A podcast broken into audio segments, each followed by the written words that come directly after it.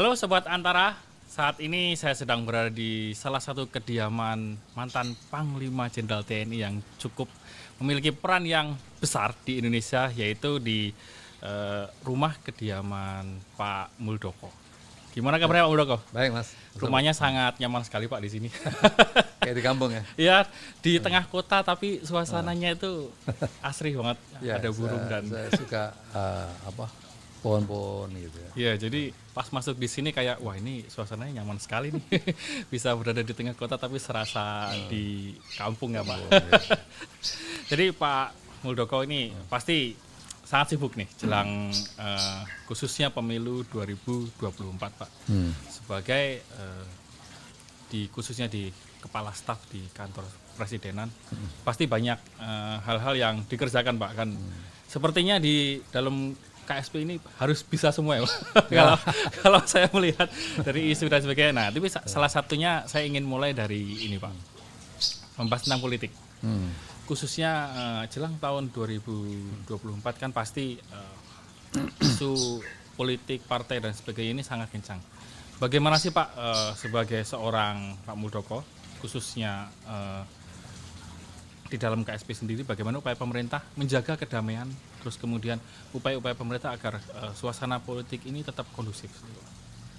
Ya, eh, setidaknya saya punya pengalaman ya pada tanggal 17 Januari 2018 saya ke KSP, berikutnya setelah itu 2019 ada pemilu. Nah, saya masa-masa itu saya bisa merasakan, bukan hanya melihat tapi merasakan. Berikutnya sekarang juga uh, menghadapi situasi yang sama, relatif sama, akan menghadapi uh, pesta demokrasi. Ini sangat erat kaitannya bagaimana efektivitas pemerintahan Ya. itu tetap terjaga dengan baik. Nah, kemarin dalam sidang kabinet paripurna ya, itu Pak Presiden menekankan ada enam penekanannya. Di antara yang pertama adalah dalam situasi yang kritikal apa pun yang kita hadapi, pelayanan publik, pelayanan kepada masyarakat tetap menjadi prioritas. Nah, ini pesan ini sangat jelas, sangat tegas. Waktu itu sebagai kepala staf presiden memastikan bahwa apa yang menjadi kebijakan presiden itu bisa berjalan dengan baik di kementerian lembaga. Nah, untuk itulah kami punya perangkat yang namanya monitor dan evaluasi. Iya. Kita akan mengikuti secara seksama ya, apa-apa yang eh, menjadi prioritas khususnya proyek-proyek nasional strategis itu nggak boleh terhambat, terganggu walaupun situasi pemilu itu berjalan. Mm. Gitu. Kan kalau kita belajar dan sedikit mengingat Pak mengenai tensi di pemilu sebelumnya Ya. kan cukup seru Pak. Ya. Bahwa eh, banyak sekali eh, tarik menarik atau polarisasi masyarakat yang terjadi bahkan eh, dulu sempat eh, petugas KPU banyak diinfokan sampai yang sakit karena saking padatnya dan sebagainya. Nah, eh, kalau dari upaya pemerintah eh, apakah ada Pak upaya-upaya baru untuk menjaga agar polarisasi ini tidak terlalu inilah menjadi persoalan eh, kontroversi di masyarakat mungkin dan menjaga iklimnya itu tetap Ya. sehat gitu Pak. Ya, memang eh, kita eh, ada sebuah rumusan yang sangat baik ya, dan ini ada teorinya bahwa bagaimana menjaga keseimbangan antara stability dengan demokrasi. Iya. Ya, itu ada bukunya Jan Bremen itu ya, yang namanya kurva G, dan saya selalu itu menjadi patron ya di dalam mengelola situasi. Yang kedua, saya juga punya pengalaman panjang mengelola stabilitas keamanan di Jakarta ini Yap. karena saya 11 tahun relatif tidur di jalanan itu Iya, pengalaman kenyang ya. Nah, pengalaman itu juga memberikan bekal kepada saya dalam melihat situasi. Berikutnya lagi eh, bagaimana kita bisa melihat tentang atmosfer yang berjalan pada pemilu yang lalu.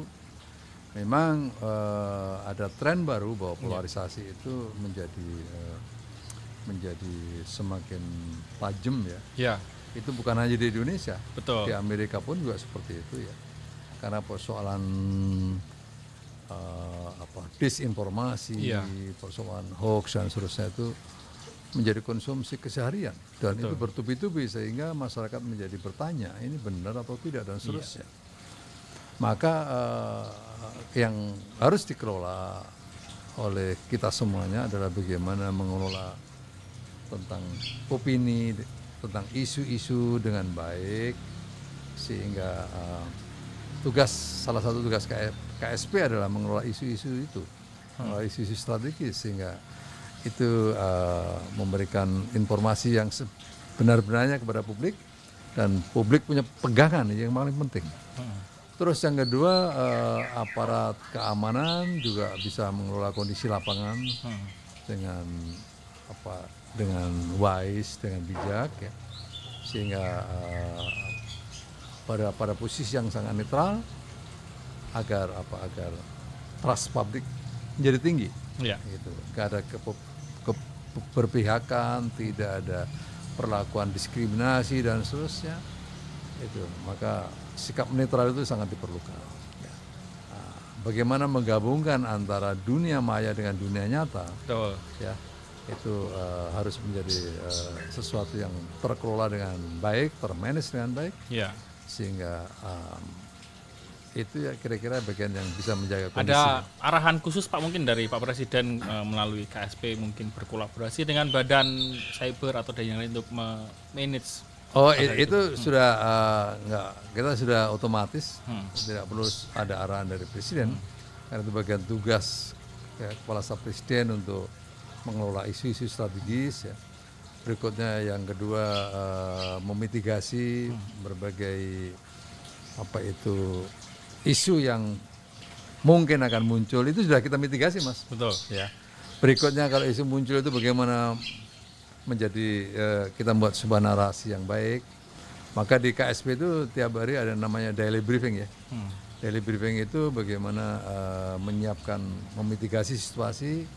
Berikutnya membuat narasi tunggal kalau ada isu-isu yang perlu direspon agar ini menjadi panduan bagi semua pihak untuk eh, menyatukan menyatukan apa itu narasi agar tidak kanan kiri begitu.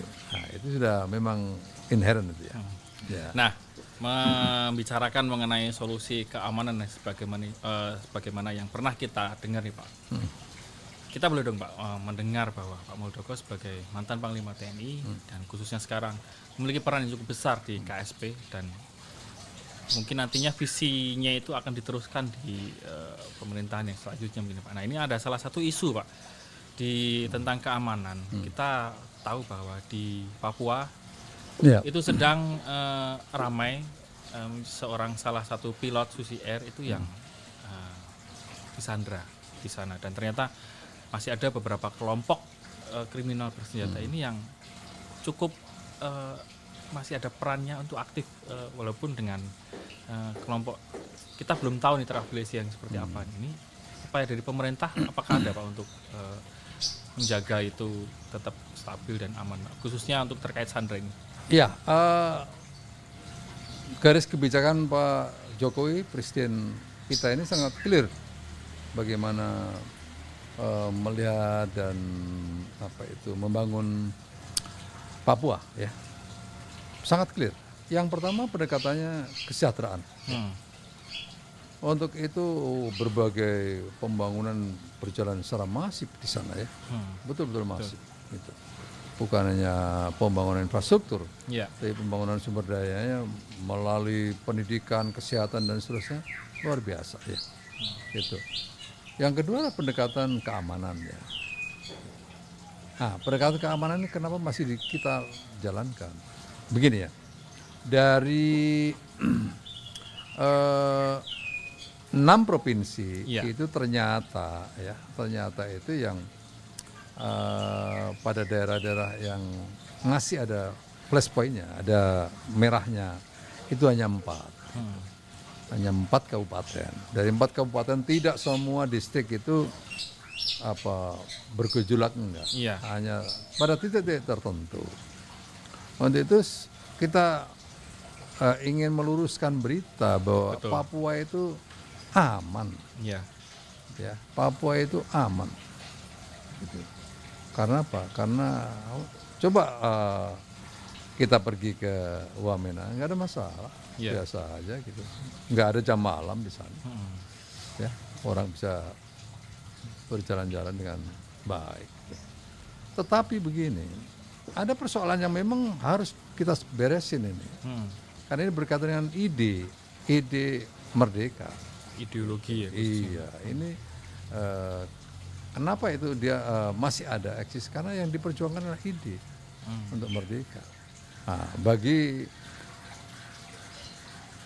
pemerintah Indonesia itu tidak ada itu namanya apa negosiasi dalam konteks NKRI, nggak ada cerita. Gitu. Khususnya dalam kasus eh, Susi Erni kan i- eh, diduga kan meminta tebusan senilai 5 miliar ya Pak. Ya, kalau eh, kalau apa ini apa dalam kaitannya dengan perkembangan pilot yang di Sandera. Yang pertama, kenapa sih kita tidak tabrak saja? Hmm. Kan gitu. Iya. Kenapa TNI nggak tabrak aja? Nah, kita juga mempertimbangkan. Apa Pak pertimbangannya? Ya kan ada eh, permintaan dari negara New Zealand agar semuanya bisa terselesaikan dengan baik sehingga aman dan seterusnya. Itu. Nah, ini persoalan ini juga menjadi pertimbangan di dalam penyelesaian itu. Enggak apa maunya kita sendiri. Nah, kita harus juga mempertimbangkan persoalan keamanan seseorang. Berikutnya yang kedua, memang eh, penyanderaan ini di hutan dan dia selalu movement, selalu bergerak sehingga eh, taktik ini tidak bisa yang sudah direncanakan itu langsung bisa. Direncanakan ini yang dimaksud oleh TNI ya Pak? Ya, Oke. karena eh, perencanaan operasi itu kan berkaitan dengan satu berkaitan dengan geografis, Iya. yang kedua dengan cuaca, berikutnya dengan musuhnya gimana. Gitu kan namanya itu cumemu itu. Iya. Cuaca, medan, musuh itu Oh itu menjadi- bahasa komando. Ah, itu menjadi pertimbangan itu. Iya. Hmm. Itu ini menjadi menjadi pertimbangan utama dalam penyusunan taktikal. Hmm. Gitu. Nah, kondisi ini yang yang juga tidak mudah karena mereka juga selalu bergerak di eh, lingkungan apa kondisi alam yang relatif ya relatif Hmm. eh, tidak mudah untuk di- bisa diselesaikan. Itu yang kedua juga tadi itu persoalan keamanan. Sehingga memang perlu waktu. Iya. Bukan berarti kita menyerah, enggak. Betul. Tapi perlu waktu untuk uh, menyelesaikan itu. Sehingga semuanya bisa terselesaikan dengan baik. Ya. Kalau dari menurut kacamata Pak Muldoko sendiri sebagai eh, Panglima TNI tentu paham mengenai kekuatan TNI sendiri dan Ya. kemampuannya Pak. Ya. Dan pasti Pak Muldoko tahu eh, istilahnya seberapa besar kekuatan eh, KKB yang menyandra ini. Hanya saja pertimbangan itu tadi yang menjadikan eh, istilahnya strategi yang perlu Ya. disusun lah untuk Ya. Karena ada ada kehati-hatian tadi. Betul. Hmm. Gitu. Nggak boleh nggak boleh main tabrak aja nanti ya. Kalau korbannya di antaranya Pak Alet itu tadi Hmm. itu juga menjadi persoalan. Ya, mengingat pilot ini juga warga negara asing ya, Pak. Iya. jadi itu akan melibatkan eh, banyak politik luar negeri yang Iya, cukup rumit. Saya pikir ya. Tapi Pak, eh, dari segi keamanan di Papua sendiri, mengenai adanya KKB ini, apakah memang eh, sesulit itu Pak untuk di dalam arti bukan diberantas, tapi seenggaknya dikendalikan atau eh, tidak bertindak sampai adanya penculikan seperti itu? Iya, eh, memang eh, dalam evaluasi operasi terakhir eh, ada eh, hal yang perlu untuk dipikirkan ulang. Iya, Yang pertama mendefinisikan ancaman. Kan banyak sekali itu nama itu. Ada KKB, ada Iya. ini, ada ini dan seterusnya. Nah, ini perlu didefinisikan. Hmm. Karena dari definisi itu maka akan mempengaruhi pola operasi yang akan digunakan. iya, Tuh. Dari pola operasi itu akan menentukan siapa yang menjadi role utamanya. Hmm. Nah, kalau biasanya kalau kita jejaring insurgents itu yang eh, yang biasa kita mainkan dalam peta operasi kita adalah kita mengenal darah hitam, darah Iya. abu-abu dan darah putih. Hmm. Nah, di darah hitam itu siapa yang menjadi role utamanya? Hmm. apakah polisi? Menurut saya kurang tepat kalau itu polisi karena memang bukan domain operasinya di situ. Iya. Sehingga nanti eh, perlu otoritas yang kuat kepada TNI. Nah, tuh, nah, ini eh, ini kemarin kita apa bicarakan di rapat Menko Polhukam, Hmm. di rapat Wapres juga saya sudah sampaikan itu, maka eh, harus ada eh, perbaikan untuk operasi ke depannya. operasi depan. Ah, perbaikannya kira-kira seperti apa Pak? Yang mungkin Pak Muldoko eh, bisa memberi eh, ide atau wacana agar itu mungkin bisa diperbaiki untuk Ya, ke depannya. tadi itu pemberian peran, ya pemberian peran yang tepat, Hmm, Oke. ya pemberian peran yang tepat kepada TNI maupun Polri, Ada- bermainnya, area bermainnya ada di mana? Hmm, mengenai role play yang daerah apakah ini hitam, Yes. merah dan sebagainya Pak. Oke Pak. Eh, tapi eh, ternyata nggak mudah ya Pak untuk menjadi eh, walaupun militer kita cukup kuat dan besar, persoalannya bukan soal kekuatan. Tapi ini soal pertimbangan yang menurut Pak Muldoko yang memiliki pengalaman sebagai Panglima TNI, Ya. itu hal mudah mungkin untuk mengeluarkan atau mem- me- melawan lah. Cuman bukan soal perlawanannya, tapi strategi yang ternyata dipertimbangkan tadi. Kemudian ini Pak, eh, soal keamanan kan bukan hanya mengenai ancaman. Nah ini khususnya saya sedikit eh, kalau boleh melakukan konfirmasi nih Pak, ini khususnya eh, mengenai ancaman ideologi yang mungkin sempat eh, rame juga ini di salah satu Iya, iya. pondok pesantren Pak kalau Pak Muldoko eh, di Ponpes Al Zaitun. Saya tidak akan menanyakan apakah ada keterlibatan lagi Pak Muldoko karena Pak Muldoko sudah menyanggah itu eh, dan memang tidak ada. Tapi ada salah satu pernyataan Pak Muldoko yang menurut saya cukup eh, menarik dan seru Pak bahwa kalaupun memang ada keterlibatan, saya akan orang pertama kali yang akan membereskan itu. Nah, kira-kira membereskannya itu seperti apa, Pak? Eh, jadi gini, itu sikap eh, sikap kita dalam bernegara, Mm-mm. ya kan gitu.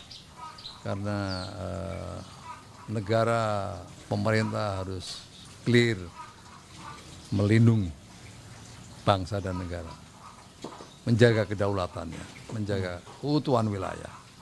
Jadi kalau memang ada eh, sebuah eh, aliran ideologi yang nyata-nyata itu diwujudkan dalam bentuk Iya, movement dan itu mengganggu stabilitas keutuhan. keamanan.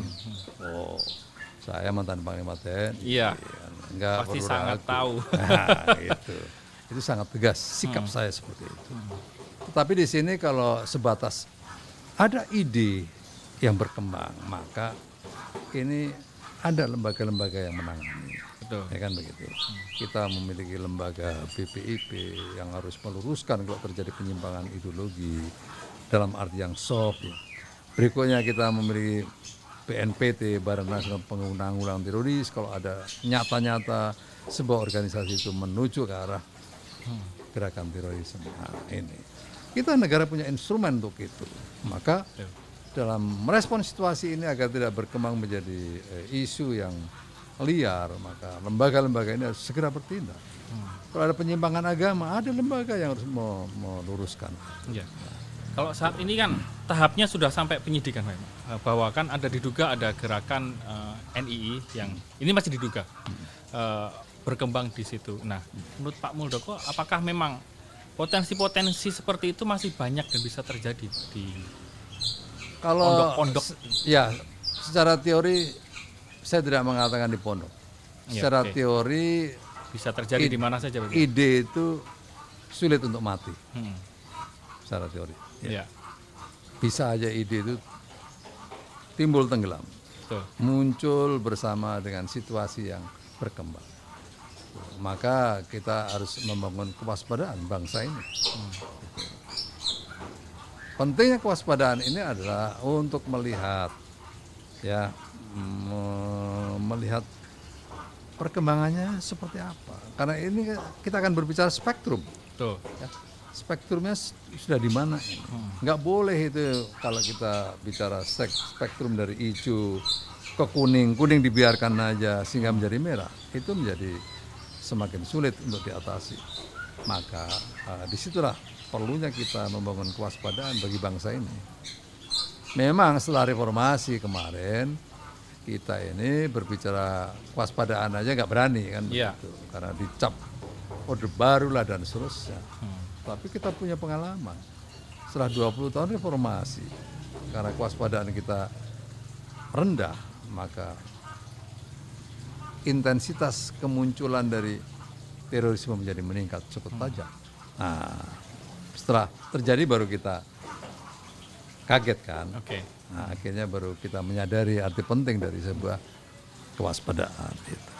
Tapi tanggapan Pak Muldoko sendiri gimana Pak? Ketika pertama kali disebut eh, dalam istilah membackingi dan ternyata memang enggak dan ket- eh, maksud saya ketika Pak Muldoko bilang nggak mungkin saya membackingi dan Pak Muldoko menyatakan saya tahu ini pelakunya atau siapa saya tahu nih isu ini. Nah, tanggapannya seperti apa Pak sampai sekarang? Ya, begini biasa.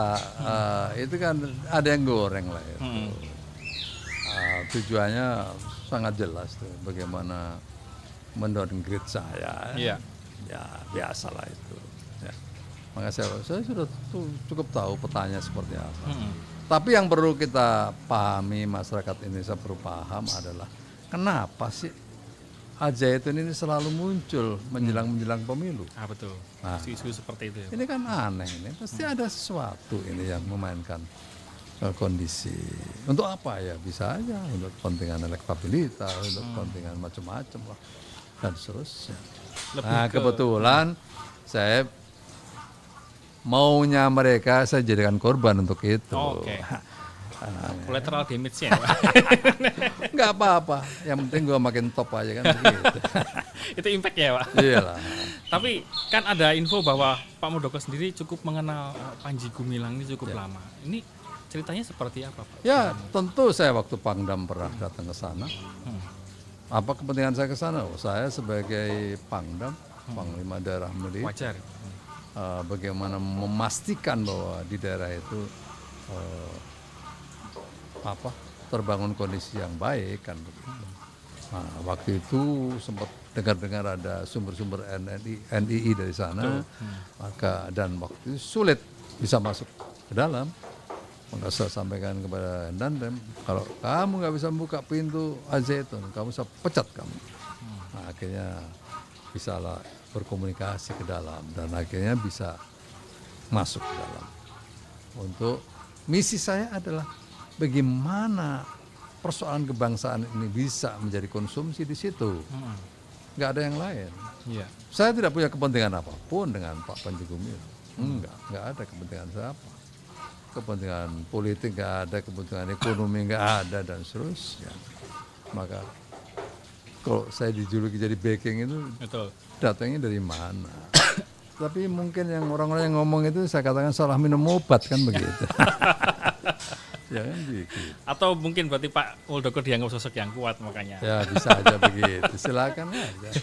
Tapi eh, ini cukup menarik ketika Pak Muldoko menyatakan bahwa eh, ya memang kalau ada aliran yang tidak benar atau memang ada ancaman itu bisa diambil tindakan. Nah, sampai detik ini eh, menurut pandangan Pak Muldoko mengenai Al Zaitun ini eh, sampai detik penyelidikan apakah ada indikasi seperti itu?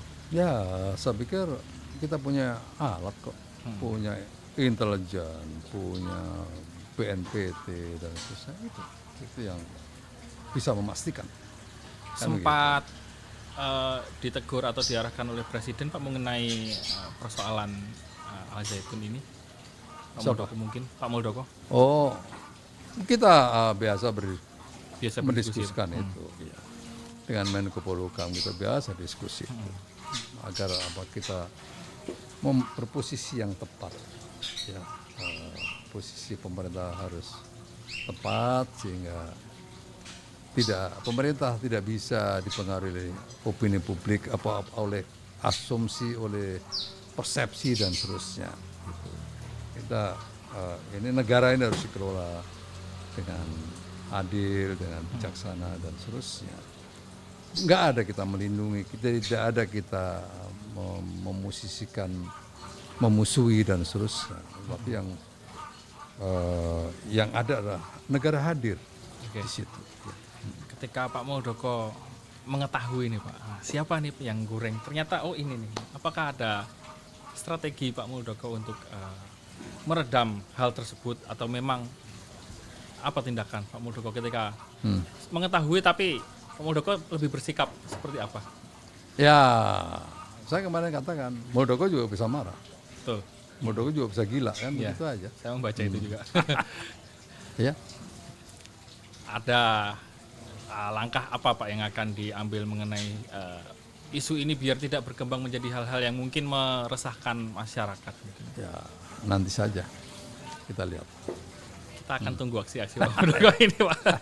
Terus ini Pak, ini lebih ke hal umumnya. Hmm. Bagaimana Pak langkah uh, uh, saya tidak membahas mengenai Al Zaitun tapi lebih ke umumnya. Bagaimana uh, aliran-aliran ide ini bagaimana bisa dikendalikan nantinya itu tidak menjadikan hal yang lebih uh, bias di masyarakat karena masyarakat itu ketika dikaitkan dengan uh, isu radikal dan agama sepertinya cepat tersulut ini Pak. Nah ini apakah ada tindakan atau arahan dari uh, pemerintah sendiri untuk menjadikan ini menjadi perhatian tersendiri Pak, khususnya jelang 2024 ini? Pak? Ya, saya pikir memang uh, apa kita harus kelola ya dengan baik ya. karena ini persoalan-persoalan sensitif ya. Apalagi yep. udah berkaitan dengan apa agama ya, ini sensitif maka uh, perlu dikelola dengan baik perlu sosialisasi dengan baik sehingga uh, jangan sebuah persoalan itu berlarut-larut ya. Hmm. ini nanti uh, menjadi liar dan semakin sulit. Betul. Itu. Saya pikir kita hadir di situ untuk mengelola dengan baik. Baik. Terima kasih Pak Muldoko sudah ngobrol dengan kantor berita antara nih Pak. Tentu saja kita memiliki visi yang sama mengenai NKRI Pak. Ya, saya pikir berusaha begitu, ya. untuk uh, mencari solusi setiap uh, permasalahan, tapi ya. bukan yang kita perpanjang menjadi yang lebih rumit. Ya, saya setuju. Ya. Kita harus selesaikan ini. Hmm. Masih banyak urusan yang lain. Betul. Ya. Jangan kalau kata Pak Muldoko tadi ini pengalian isu ya Pak. kita mencoba meluruskan Pak sebagai media, ya. jangan sampai kita juga ikut mengalihkan juga nih. Ya, ya, ya. kita ada fokus yang lain ini ternyata banyak ya Pak yang perlu PR yang kita uh, eh, okay. hadapi. Ya, banyak hal. Baik sobat antara demikian uh, obrolan saya dengan Pak Muldoko di kediamannya yang cukup uh, nyaman yang saya betah di sini sebenarnya ngobrol udah nggak kerasa ya Pak. Nantikan juga podcast di episode lainnya di YouTube Antara TV, podcast Spotify podcast Antara dan juga di Noise Podcast Antara. Sampai jumpa di episode selanjutnya.